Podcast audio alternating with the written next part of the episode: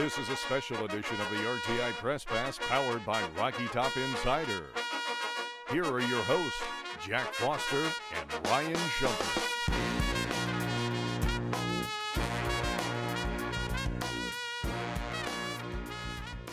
All right, everybody. Hello and welcome into the Rocky Top Insider Special Edition Press Pass podcast. We're back talking baseball with you today. I'm your host, Jack Foster, alongside Ryan Schumpert to my right. Ryan, we're in studio today. It's been a minute since we've done a baseball pod in studio. Yeah, it has. I, I honestly can't even remember it. Probably sometime before postseason basketball travel, and my, my brain is just mush from that. So uh, Yeah. good to, good to get back on here and uh, plenty to talk about as Tennessee's kind of right in the middle of two SEC series against you know perhaps two of the, the, the two best, or uh, at the very least two of the three or four best teams in the entire conference. Absolutely. And we're halfway through the season.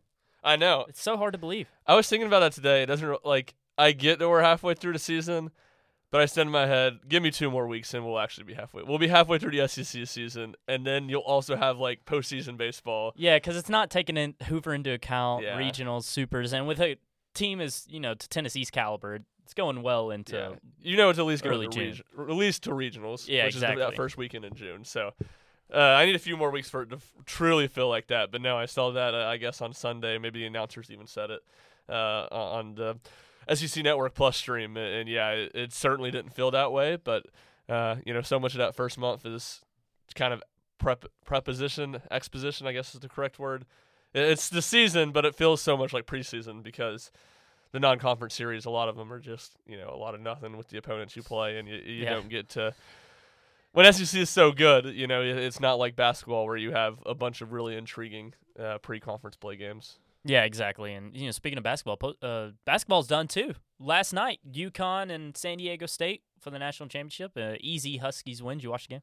I did watch the game. Yeah, You know, uh, my favorite part. I mean, the game was okay. Like San Diego State tried to like make a little run there. I think it was like a 9-0 run, but Jim Nantz saying what he said at the end, like "You are my friend," that just got to me. that did it. Uh, yeah, Yeah, I mean, it was good. It was a good line. I I don't think I've gotten like struck up in all the Jim Nantz stuff just because it's like it's not like we're actually saying goodbye to Jim Nantz. true, true. I mean, but- I'll hear him again this weekend in Augusta, and then again every Sunday in the in the fall. It's just like if you put yourself in his shoes to know what he's Yeah. feeling. It wasn't like it had a huge impact on me. I'm just like, man, like I, Yeah, I could feel it in his voice. Yeah, You know, like. certainly. But Ian Eagles next year, right, or moving forward? And Yeah, he's great. I love. Him. Yeah, Ian he's Eagles, so fantastic. It's in good hands. Well, Tennessee baseball coming off a series loss at LSU. Don't think that's necessarily too surprising, but Tennessee did a good job of salvaging the series to get the series finale win on Saturday. An offensive explosion, 10 runs in the first two innings, went 14 to 7.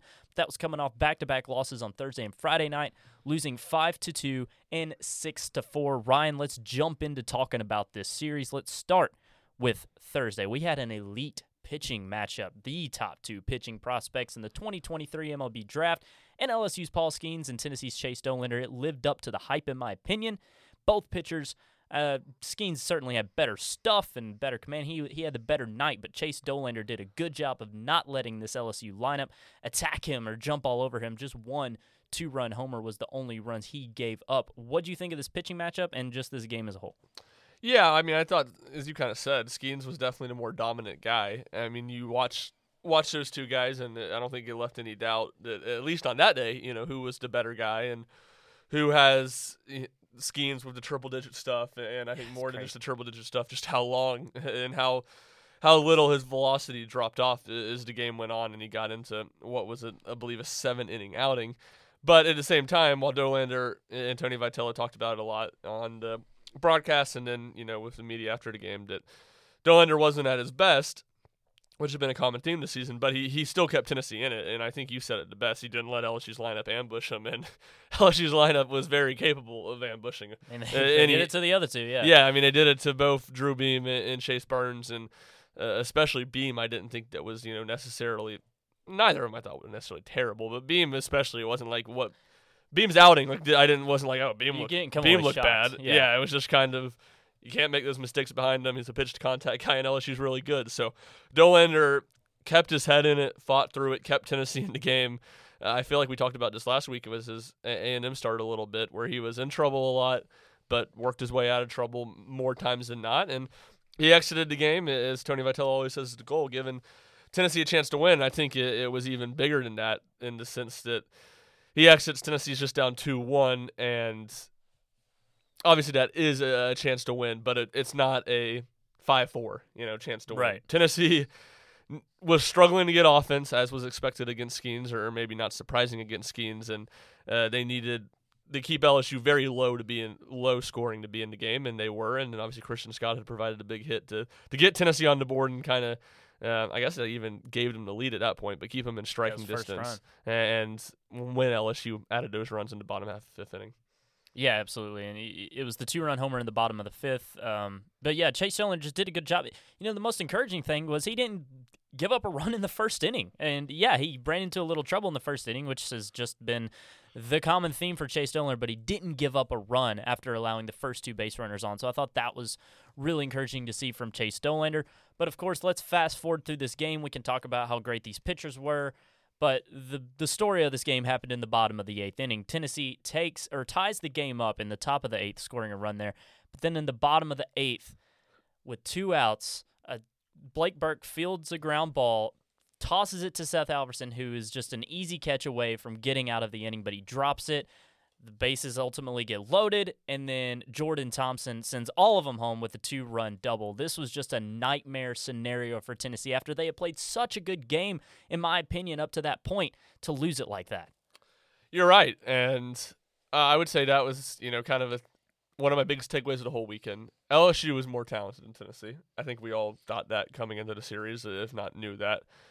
But Tennessee was plenty talented enough to win the series. They were Tennessee was plenty good enough to win two out of three games at LSU, the team that's been number one all season. And it was the fundamentals. It was the mistake. I mean, it's the stuff that we talked at length about after the first weekend of, Yeah. of, of the season down in Arizona. You have to be better base running. You have to be better with the defensive uh, miscues, and largely those miscues this year have been outfielders. But it was all it was all infield uh, infield mistakes really all weekend. Honestly, I thought Tennessee's outfield was good defensively. It was amazing. Yeah. Uh, but and especially in this eighth inning, just two careless mistakes, and it was like both those guys got on. I think there was a walk before the big hit that uh, it was a hit by pitch, hit by pitch. There you go. which is even more. I mean, you could argue it's a little more egregious than walking a guy. Yeah, and there were a lot of Tennessee hit a lot of guys Yeah. this weekend too, and I think even before that, you just made those two mistakes, and it's just like Tennessee's gonna give up a big hit here. Like it obviously hadn't happened yet, but you that's just baseball. Like you don't get away with making mistakes like that, especially against lineups as good as LSU's. Like you're eh, they're gonna make you pay nine times out of ten, and that's exactly what happened. And because of that, you know Tennessee certainly didn't didn't deserve to win the first game of the series, and and that's will be something we continue to monitor all year uh, as Tennessee tries to get those fielding issues, those base running issues down. But to this point, as we just said, halfway through the regular season, it's kind of a continuous and worrisome theme for this team. Yeah, and you know, Tony Vitello didn't choose to take Seth Halverson out of the game with the bases loaded there. Um, it was after the hit by pitch. I know we had talked about this previously, but the, there was only one mound visit, I believe, in the bottom of the eighth, and it was after the bases had gotten loaded after the hit by pitch. Because they didn't really have anybody in the bullpen throwing. I think they had just sent Camden Sewell, is what the broadcast showed, but they Yeah. didn't have anybody ready to go, you know? So you just kind of had to ride with Halverson. And off the way he had pitched up to this point, there was no reason not to but just what had happened, the confidence was probably shot at that point, and then you know LSU wins the game.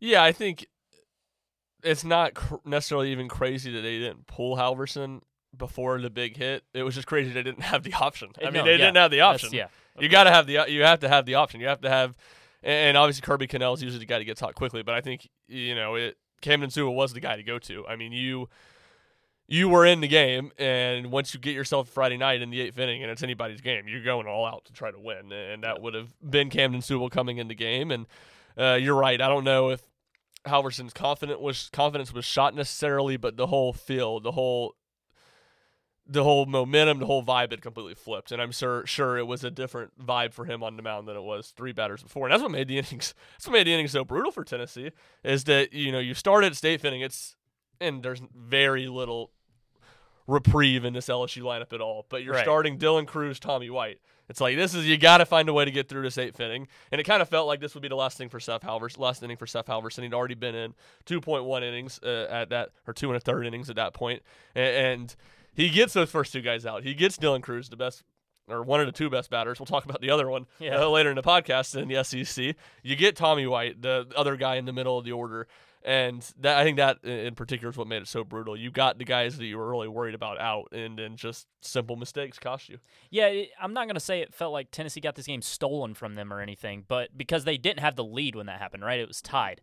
But it does kind of feel like I don't know the word, but it just felt like Tennessee definitely could have won, and they were the underdogs. And to get to this point was impressive, and then to just have it fall apart like that was so, you know, just ugly.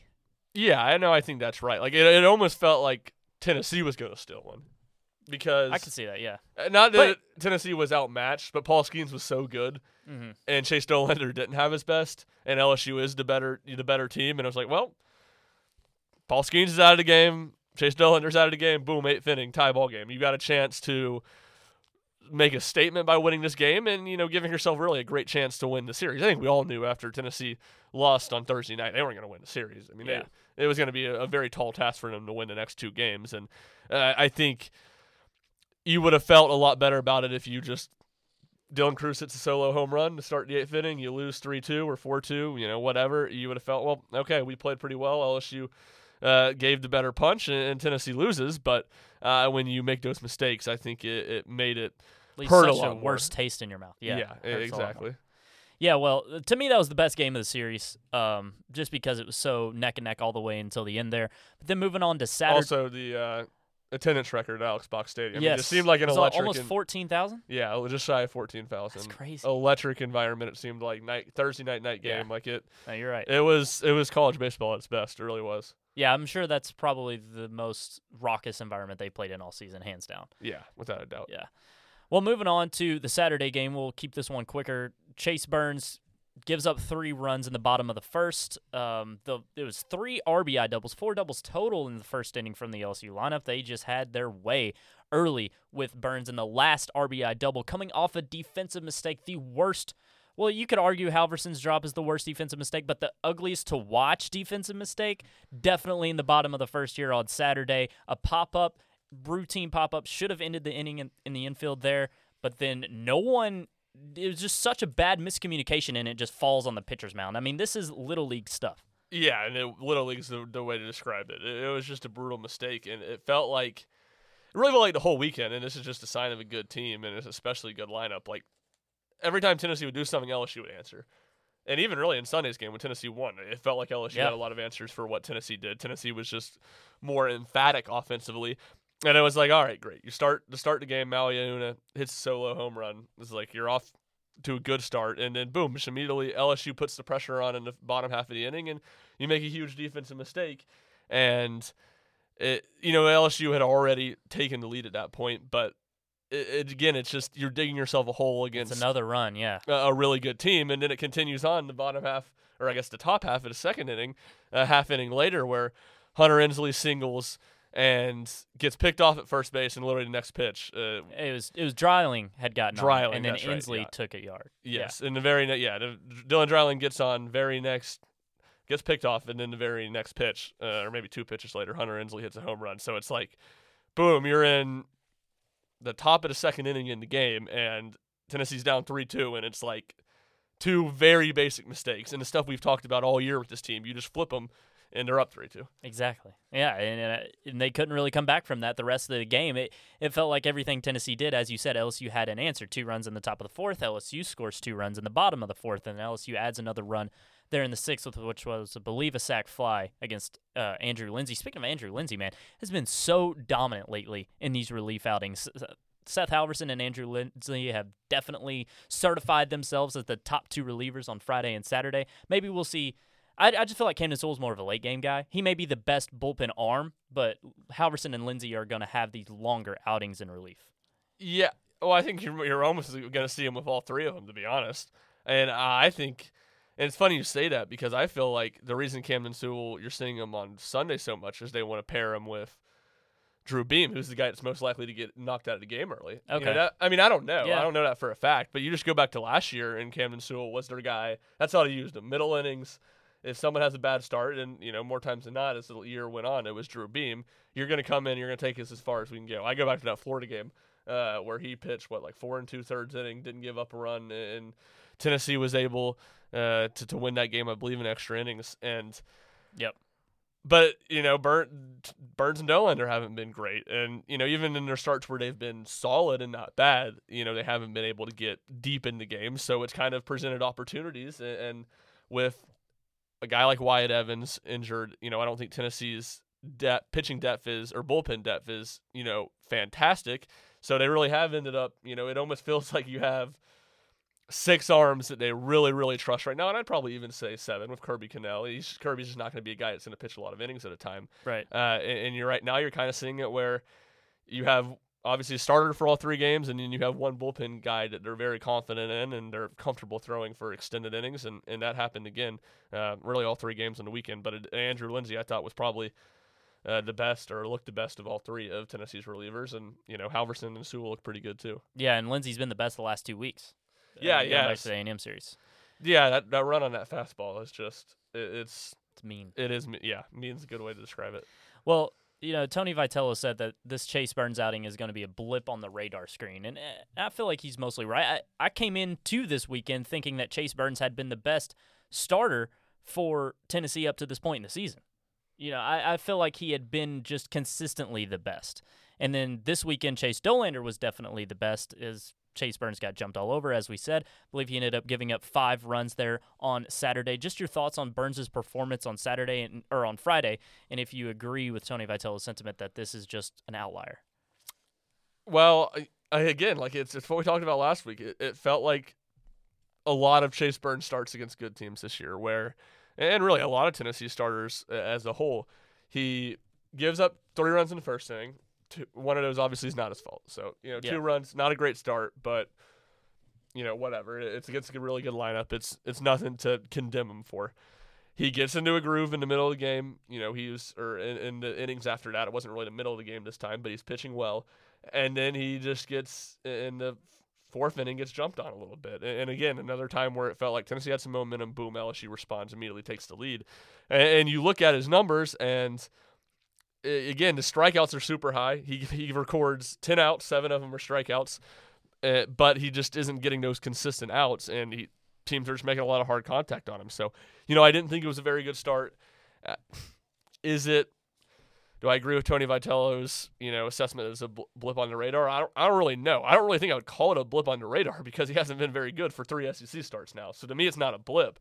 To me, it's been a pretty common theme. Now that doesn't mean I don't think Tony Vitello should be saying what he's saying and have confidence in him. He's clearly a very talented guy, and I think when you get to the crux of this Tennessee team, that's got to be the exciting part right now. Is they're starting to find a way to win games against good teams and play better. And what's supposed to be their strength, what should be their strength, really hasn't been their strength. The starting pitching still hasn't been very good in SEC play. So to me, that's a positive. You've seen him do it at a high level. You know he's capable of it, but to this point, he hasn't. And you know that doesn't necessarily mean I think he's just going to get rocked every time out. But when you you're headed into another matchup against a really good team in Florida, I kind of had the feel for like you know, he may be good, he may be not very good. To me, it, Yeah. you know, it feels like a 50-50 proposition at this point. Okay. In the long term, I would probably agree with Vitello that I think he's probably going to get it back going. But Yeah. in the short term, I don't, I don't necessarily think I agree with the, the phrasing of blip on the radar. Okay, fair. Well, moving on to Sunday, we kind of already talked about it a little bit. Ben, Beam pitched four innings, gave up six runs, but only one earned. And now on the season, Ryan, Drew Beam has given up 20 runs, only nine are earned. yeah, that it's is pretty crazy. Yeah, it is. And the funny part, to me, I mean, the the very ironic part of all of it is I'd like to see how many of those runs, uh, at least in those two outings, came from him making the error The, the, the, the throwing error, right, yeah, to first. almost the exact same again. play at Missouri that happened at LSU and, and really cost him. If anybody should not be making those, it's Drew Beam. Like, he's a quarterback. Yeah. Come on. And he is. Last year, he was a very good fielder. Like, Yeah, I would say he was the Milton on the best of the three starting pitchers as a defensive guy last year. Yeah, no, that's fair. Um, but yeah, so Tennessee was able to kind of coast in this game. I was honestly surprised to see Beam have such a not a not, I'm not gonna say such a poor outing, but as poor of an outing as he did. We talked about how it wasn't like a surprise outing, but when it, the offense has that type of success early, I just expected Beam to kind of cruise, and he didn't really. I mean, LSU plated six in the second, third, and fourth innings combined after Tennessee had scored 10 unanswered there in the first two innings. LSU hung around, and it wasn't until the sixth inning that, you know, really Zane Denton gave you confidence that Tennessee was actually going to put this thing away with a two run shot there, and Tennessee scored two more in the seventh. Um, as Camden Sewell did well, straining the bases loaded twice on two separate occasions there against the LSU lineup, which is a great thing to do, um, impressive thing to do, I should say. So this Sunday game was just kind of a different script. We saw Tennessee's offense bounce back in a big way. Probably were there was a probably a message after that Saturday loss that hey, we got to get a win. We know we can get a win, and then that's what they did Sunday. Yeah, it was, and I think the two things that maybe stand out about this game, and well, I guess I'll say first that first road win of the season. Like I think it's pretty easy to gloss over that. The, I mean, Tennessee won a game in, in, Arizona, but it wasn't a true road game. Oh, you say you said first road win. Yeah, first yeah, road no, win, yeah. and it's Totally. like we're halfway through the season. It's like you got to get that off off your you know No, off this your is back. certainly the first. That UC San Diego game had like 250 people Yeah. in attendance. Like, So- yeah. it, it was a I think it was huge from that aspect. It was good to see Tennessee could respond like that, and it was kind of a classic look of an SEC series where the two teams are really talented, and one team wins the first two games, the other team is really hungry. I think the two things that stand out: yes, Beam wasn't great, but at the same time, like I think he did what you need him to do, especially when you get a 10-0 lead, which was he threw strikes. He didn't walk anybody. He's not putting anybody. Well, I guess he put one. He hit one batter, so he put one guy on base for free. And that's just that's right there what you have to immediately avoid when you get a big lead. Don't be putting guys on base without make them earn it. And now this LSU lineup's very capable of earning it, and that's why I guess I just wasn't all that surprised by it. He threw strikes, and LSU, you know, is really good, so they made him pay for some of those strikes. So while he wasn't great, I think the defense needed to be better behind him, and certainly he needed to be better defensively. Um, and then I guess the second thing I would have, and I think it's very easy to overlook because you're right. LSU scores four runs in the fourth inning. Neither team scores in the fifth inning, but Tennessee didn't even threaten in the fifth inning, and it's Right. ten to six. LSU is very much in striking distance. You're going into bullpen. Again, you have the absolute, I mean, not the of your two of your best hitters up to start the sixth inning. Jared Dickey flies out. Blake Burke grounds out. It's like, man, Tennessee, they've just been lifeless offensively for a little bit. And then, boom, two outs, Hunter Ensley singles, Zane Denton homers. And at that point, uh, Tennessee gets it to 12 to 6. You have a little bit more breathing room. And you got Riley Cooper off the mound, And who, you got who had struggled early in his outing, but quickly settled. Yeah, you're right. He did quickly settle and had been really good. So that felt like a huge swing. Tennessee ends up getting two more runs in the seventh inning. You felt like at that point they they were going to win the game uh, for sure. But eh, I think it's easy, especially with uh, just looking at the score 10-6, feeling like Tennessee's in a good spot. They were in a good spot, but LSU had all the momentum and a lineup that was still plenty capable of winning that game. And Hunter Ensley and Zane Denton, what they did with two outs was, was pretty massive there in sixth inning.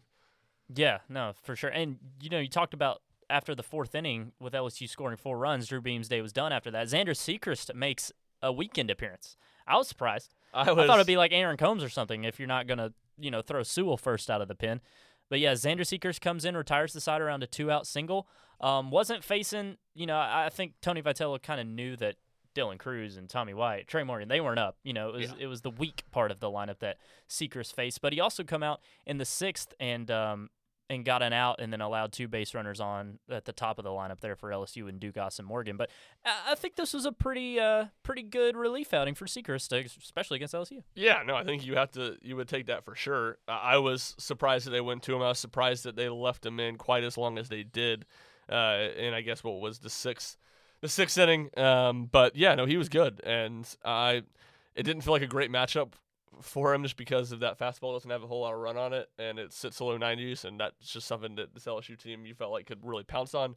They didn't let him get completely in the middle of the order, but he was the bridge guy uh, between Yep. Sewell and Beam, and you were going to need somebody to eat some outs. And I thought Sechrist, you know, I, I again, like you said, he wouldn't have been my first thought of who would get that opportunity, but he performed well, and I think we'll probably uh, kind of continue to have a chance to. I don't know if he's going to get a ton of full innings, but I think get a chance to face some batters, uh, especially as Tennessee, besides Connell, doesn't really have a left-handed arm that you know they have consistent trust in. I think that's maybe a role that Sechrist is kind of starting to grab. No, that's a good point, and yeah, especially with Wyatt Evans sideline still. Um, but yeah, so Sunday Tennessee kind of coasts to this win. Thirty-two hits combined in this game, by the way.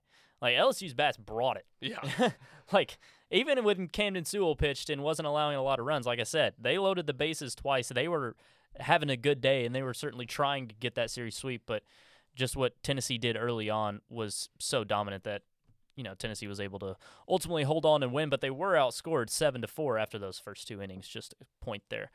But the most one of the most encouraging things, one of the positive takeaways from Tennessee's performance was the outfield defense. Now we kind of touched on it a little bit.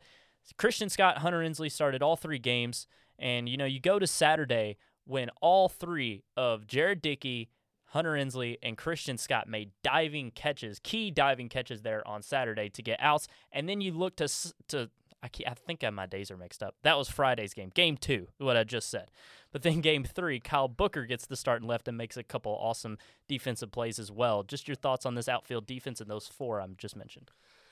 No, you're right. The defense was really, really good, and you know Kyle Booker threw that runner out in out somewhere in the middle innings uh, of the game to, to Yeah. get out of one inning uh, and uh, what felt like at a big spot. And yeah, I mean, Hunter Ensley, I feel like has grabbed and taken the reins of the starting center field job, and I think that's a huge development for Tennessee. And of all the things that they've done better in the last two weeks, it makes me feel more confident in this team. I think that's probably number one. Like he's been good, solid, solid defensively. I feel like he's rarely going to have issues at, at Lindsey Nelson Stadium. Some of the bigger parks in the league, you know, might present some challenges, but I don't feel like bad about. I feel like he's going to be solid there, and his bat's been really good. I mean, his bat's just been slow and steady, and he he was fantastic really this weekend, hitting 417, and, and you know, I don't know if there was like any reason to have a bunch of doubts in him to do it, but to see him hit against like top level competition, I think was kind of Yeah. like the last check mark of like, okay, you feel really good about Hunter Ensley. Yeah, he's SEC starter caliber. Yes. Yeah. So to me, that's the biggest development. He was fantastic, uh, and then I think Christian Scott, who I think the only thing you would complain about defensively was a couple of plays he made. I, bel I believe on Friday night Uh, there was a ball that, or Thursday night. I know me, it's the first so. game. Fr- I hate Thursday to Saturday. series. Yes, game one of the series, uh, there was a ball that LSU tagged up on that he was a little slow getting in. I think it, if he was a little more urgent with the throw, a good throw, they would have got the runner at home. And then he kind of he jumped for a ball that he probably could have just taken another step at, at the wall. that. But that was a tough play. You know, you're up up against the wall. So and Yeah, no, that was the one he like crashed into. yes. Yes. uh-huh. yeah. So there was like no bad mistakes, but still, I think Christian Scott's been good defensively, and uh, by no means has he been great at the plate, but he's been a little bit better. He had some two RBI hits, including the one that was pretty huge in the series opener that we already mentioned on Thursday night. But I think even more importantly than that, or maybe. Yeah, no, I would say important, not encouraging, is he's just doing. He's just, or- and I say the little things. It's really just he's bunting well when they ask him to bunt. yeah. And that's such a basic thing and such you might be rolling your eyes and be complimenting somebody for that.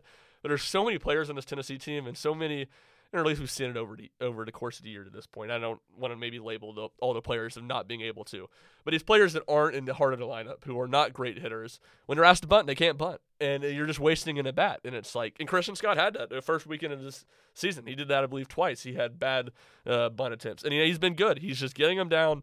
He had it in the first inning where he they ran a squeeze play. He gets it down. It was a great was bunt, great, and yeah. then uh, an error on Tommy White, or Tommy White couldn't really handle it, and he was able to beat it out. Probably would have gotten him with the throw, but you know it's still a good enough bunt that you made it a t- tough play. Scott made it a tough play for White, so he's doing the little things well. And if he's just not a liability at the plate, then putting him in the field is a lot more encouraging. And then uh, I'll end my rambling by just saying Kyle Booker. It was obviously a small sample size, just one game, but that's that's the best Kyle Booker I've seen since his freshman season when he was pinch hitting and uh, uh, doubling off of Kevin is Kevin Keats. What's the guy's name? Uh, the Arkansas pitcher. Kevin Kopps.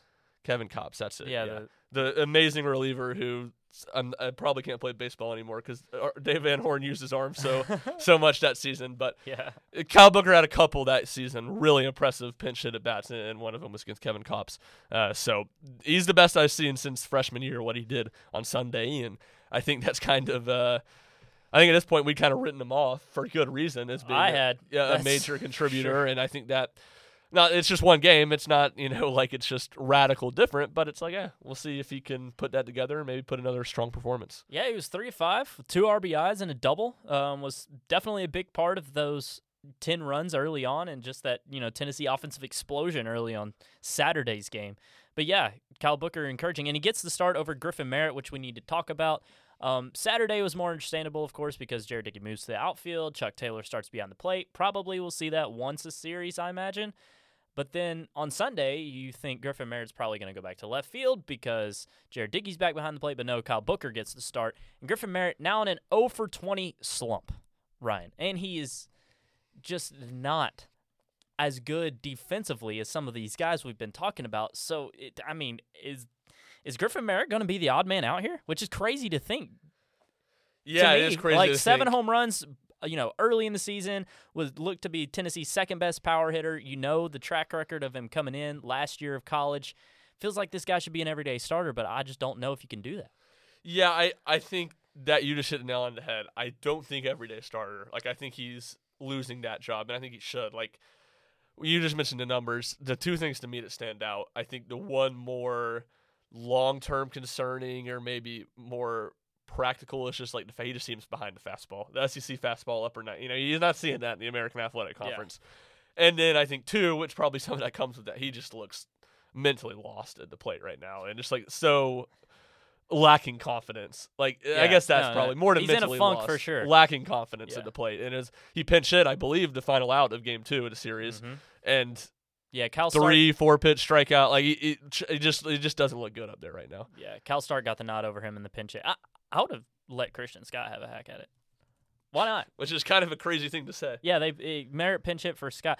Who did Stark Stark pinch hit for Taylor? I think because it was the end of the lineup. It was Taylor then Scott, maybe. Yeah, that sounds right. Um, but anyway, yeah, Stark got the first pinch hit opportunity there at the end when they were trying to do anything they could on Friday's Friday night's game, and then Griffin Merritt coming got the final was you know the last out. But anyway, yeah, so I don't think, and you know, talk about the DH spot, which we haven't mentioned. Dylan Dreiling's got that locked. Like he looks so good at the at Yeah. the plate, and yeah, uh, he didn't have a great weekend numbers wise, but no, he looked really, really but he good. looked really good. and He was making very very good contact. Yeah, and I'm glad you brought that up because to me that expands the Griffin Merritt conversation, and to me the dilemma that Tennessee has as a whole is that Dreiling and to me Kavares Tears too, who pinch hit I believe twice but didn't start any. Obviously, still kind of coming off that hamstring injury that hampered him after uh, game one of the Texas A&M series. Both of those guys look a lot better at the plate than Griffin Merritt does, and obviously, like I said, Griffin Merritt hasn't looked very good, so that's not a high bar. But the two things that I think play to Griffin Merritt, why you can't just give up on Griffin Merritt, or in fact, Griffin Merritt's going to still play, is one, both those guys are lefty, Mm-hmm. and this is already an extremely left-handed heavy Yep. hitting Tennessee lineup, and it's a pretty heavy left-handed hitting outfield lineup with the options: Kyle Booker, Christian Scott, obviously Ensley's right-handed, Jared Dickey, if he's out there, is left-handed too. But is the fact that you said it, Merritt's not great defensively.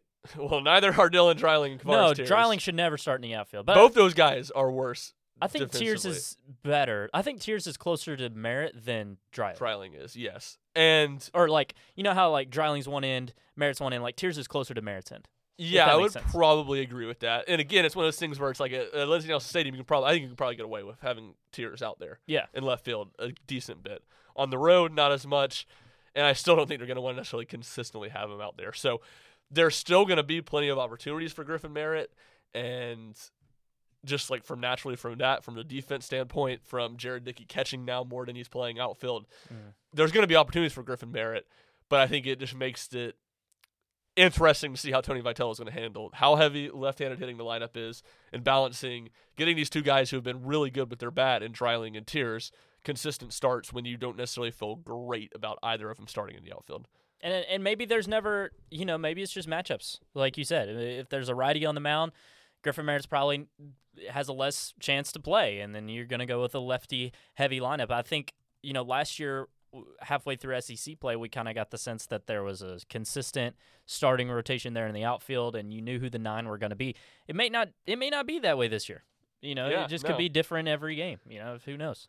Yeah, I, I don't think it has to be just set in stone. You know, like people want clarity and they just want, oh, this is what it is. This is how it is. We're rocking with these guys. It may not be this way for the this Tennessee team. Yeah, I don't think it's going to be. I think you just need to have consistent options. I guess would be the right Yeah, word. and Or they do. Yeah, and they they do now. They're finding that now. I mean, look at Kyle Booker. You, like we said, we wrote him off, and then he comes in Sunday and was or Saturday and was arguably Tennessee's best overall player. Yeah, and I think there's a difference in what you're saying, which I think is where Tennessee's kind of at right now, and where they were a couple weeks ago, where it's like, Yeah, okay. You got five, six guys that might start in the outfield. You have n- not one spot in the outfield can you pencil in who's going to be your starter every single day. Yeah. And I think you are starting. Obviously, we talked about Ensley in center. Christian Scott's gaining more things. You are starting to get a rhythm of knowing where Jared Dickey's going to be every day. It seems like he's going to be behind the plate first game, game three. He's probably going to be in left field in game two. So you're starting to find some consistent answers. And baseball is such a game of a rhythm. And so I do think there is a big benefit to players knowing what they're going to be asked every day when they come to the park. And I think you're starting while it's not again like a set nine or set eight, I guess in this phrasing. Right. You have an idea of what you're going to be doing. You have an idea of what the lineup's going to look like every day at the park. You know, there's two or three or maybe four combinations uh, that you know have some similarities to that you know you're going to see, or those are your options. It's not just the wild, wild west of well, Right. we'll see what it is we're today. Not gonna, we're not just going to see Logan Chambers in game two at left field or anything like that. yeah, exactly. Right. Yeah, th- there is a consistent group. It's just there might not be a set three every game outside of maybe Ensley and center, maybe even Scott and Wright. And it's funny how Jared Dickey has become the Cal Stark uh, from our preseason projection. Like especially yours. You're like Cal Stark's gonna Yeah. be Friday, Sunday catcher. I think Chuck's the Saturday guy. Now it's Jared Dickey. Yeah, and it's funny because it's like Cal Stark. He came off so strong, like he looked like He's gonna be. a he didn't end up starting on the opening weekend behind the, or he did it in game two, but he didn't do game one, game three, largely because he was sick before. But he got his opportunities and he hit well those like first two weekends, and you're like, okay, he's going to grow into it. Yeah. But I mean, the batch just kind of largely disappeared, and he's not good enough defensively if the bat's going to disappear for him to to be in the lineup consistently. Right. All right. Well, moving on to this weekend, Tennessee back home in Lindsey Nelson Stadium. We got another Thursday through Saturday series. Makes a little bit more sense this week as Easter is Sunday, so it's not. We didn't get that last year, Ryan. We we had No, an Alabama didn't. game on Sunday. Yeah. Uh, yeah, but this year it's uh, Florida Thursday and Friday nights, and then Saturday afternoon. There, 8 p.m. Eastern is first pitch on Thursday. Florida, a great baseball team, much better than they were last year. Um, finally, feels like they're starting to put things together. Um, they've won every series they've played so far. Won two of three against Bama and Auburn. Both of those were in Gainesville, and then they swept Ole Miss. Florida's just got the hitting lineup is insane, and Jac Caglianone is the college Shohei Ohtani, and there's no doubt about it. Dude is batting 408, leads the team, and has 18 home runs. I had to do a double take. I knew he was already in the double digits, but I'm like, he's already almost to 20? Yeah. Holy, Yeah. No, it's crazy. that is insane. Yeah, it really is. I mean, it's Like, Burke has had a great year, all intents and purposes, and he's just at 10. Yeah, yeah, in, and you know, beside the point. Burke's been a little quiet the last couple weeks, and you don't, I don't think naturally think of Caglianone because you have Dylan Crews in this league, and Tennessee has some really good hitters too. Yeah. and Caglianone's not draft eligible yet, so so much of what in it's this way in every sport, and uh, Yeah, you're We'll to keep pay more the- attention to the guys who are in their last year, right? yeah, and we'll, we'll we'll keep it on the Florida theme, and it's one of my big pet peeves with college sports, less with baseball than it is in, in basketball and football. And I just go back to, and I'll try to keep this brief because it's completely off No, topic. you're good. Yeah, we got time. the f- Saturday, uh, the first college football Saturday. Okay. Florida's playing Utah. What a great college football game! Yeah, Anthony was. Richardson. Billy Napier era underway, Yeah. And we got to spend half the game with graphics about how Anthony Richardson's a projected top 15 pick, and them talking about it. It's like one, okay, this is literally his first game. He's I say that might not be true. He played a little bit year before, so he maybe started. Oh, yeah, no. He started. But this is basic, basically his first start. One, so it's like okay, oh, this is your purely projection, and two, it's like I'm I'm not I'm not sitting down to watch the NFL. I'm sitting down to watch college football. So let's talk about college football. I'll get off of it now, but yeah, so you don't ever get that, and you get a lot of that in college baseball too, where they talk about the draft eligible Oh, don't, guys. Thursday nights, That's- Tennessee LSU is a prime example. Yeah. Oh, don't let her ski. MLB guys, MLB guys. Oh, uh. Yes.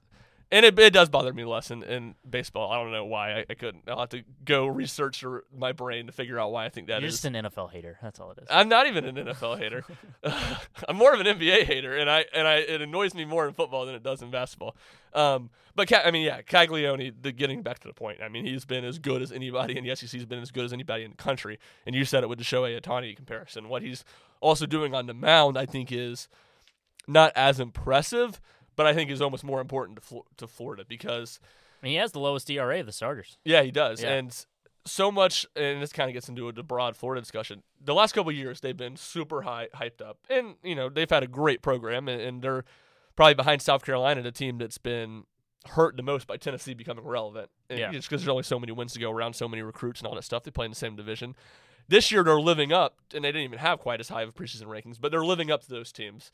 And I think what's largely kept them, the lineup's better this year, but the lineup's been good. The big issue they just haven't had any pitching, and their pitching isn't elite this year Yeah, it's not. Yeah. but it's you're finding some rhythm and there's consistency to it. All three guys and Caglianone, that's why I say maybe this is more important to Florida. He started every single weekend for him, and that has not having three guys that have started every single weekend for Florida. Like that's been, which is the case every single weekend for Florida this year, has been like the antithesis of their program over the last few years. They just have no consistency on the mound, and a lot of guys that throw high 90s but can't consistently throw strikes, and they haven't like completely flipped it. It's not a Frank Anderson pitching staff by any mean. It just pounds the strike zone and is real deep but there is more depth, there's more pieces, and there's just consistency with the starters. And, and I think Brandon Sproat, who has the worst numbers uh, of any of their guys with a 5.45 ERA, to me is still their best pitcher and an extremely, extremely talented guy. I mean, he has the lowest whip. Yeah. Which is, you know, some people will say is the most telling pitching stat. Yeah, it, it certainly can be, Yeah. and it, I guess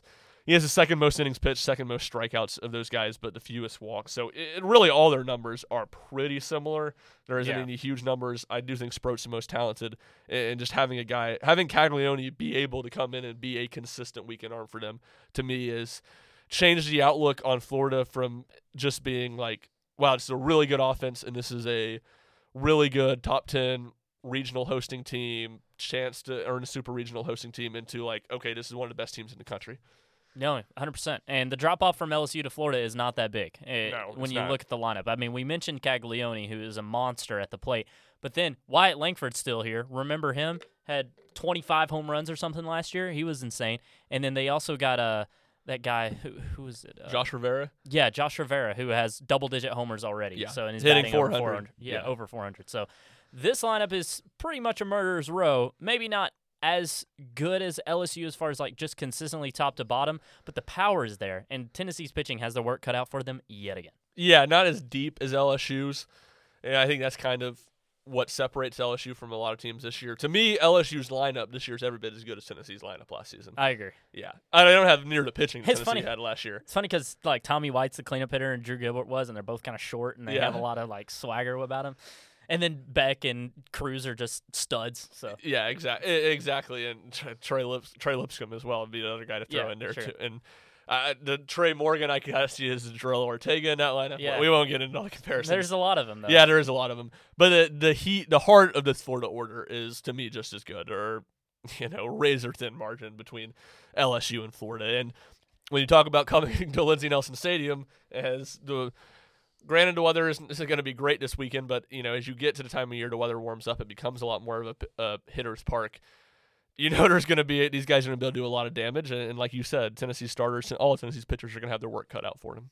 But I do think Tennessee's uh, hitting lineup, like the offense, has a better chance of having a more consistent weekend than they did against LSU. Because Ty Floyd's really good, and of course we talked about how good Paul Skenes is. We talked about how these Florida pitchers are all kind of about the same. Maybe one's a little bit better than the other, but it, Tennessee's offense should be able to have success every single day as long as they're not just totally cold. You know, you're right. I, to me, that was probably one of the most encouraging parts of the LSU series is just that you had consistently had guys that Produced. produced and against just about everybody. I mean, Paul Skenes was really good, but given that, you know how good Paul Skenes is, I think Tennessee was largely competitive, you know, against him. And Yeah. I don't think you were you came away from watching Tennessee hit Paul Skenes like, man, they, they would look lost. I mean, Paul Skenes was really good, and Tennessee probably hit him about as well as anybody's hit him all year. Um, so you know, Griffin Herring would be the other guy, the freshman who, who closed out uh, game two of that series on Friday that Tennessee struggled with. But besides that, I mean, Oh yeah, that reliever was mean. Yeah. Yeah, he was nasty. yeah, freshman, big time recruit was really good. So, but besides that, you know, Tennessee basically hit everybody, and I think that is a positive. Is we talked about it at the beginning of the year, where it's like Tennessee, they're gonna have to figure some things out in the field. They're gonna have to figure things out with the lineup. The pitching's gonna have to carry them a little bit in the season. It feels like we're at the point where maybe not completely figured out, but the lineup is largely figured itself out, and it's Mhm. good. And Tennessee's pitching has never been at the point where they could really carry them. That's why they got off to a slow start. But again, that's where I go back to what I said earlier. That's the kind of optimistic view on this team is you're starting to get the lineup where it's very capable. The bullpen, a lot of those roles are solidifying. You feel good. If you the starters will just be the starters that they were last year, then you have a team that's you know one of the, the best five in the country. No, that's a great way to put it. I, I came away with the Missouri series. Of course, the pitching struggled, and you know my big takeaway was, man, I'm worried about this lineup facing SEC pitching, but the the Tennessee pitchers will be okay. Now I've kind of flipped my tune to where, hey, I think this lineup can hit just about any team, but I don't know if the pitching is going to be what we thought it was going to be for Tennessee to be a top five team.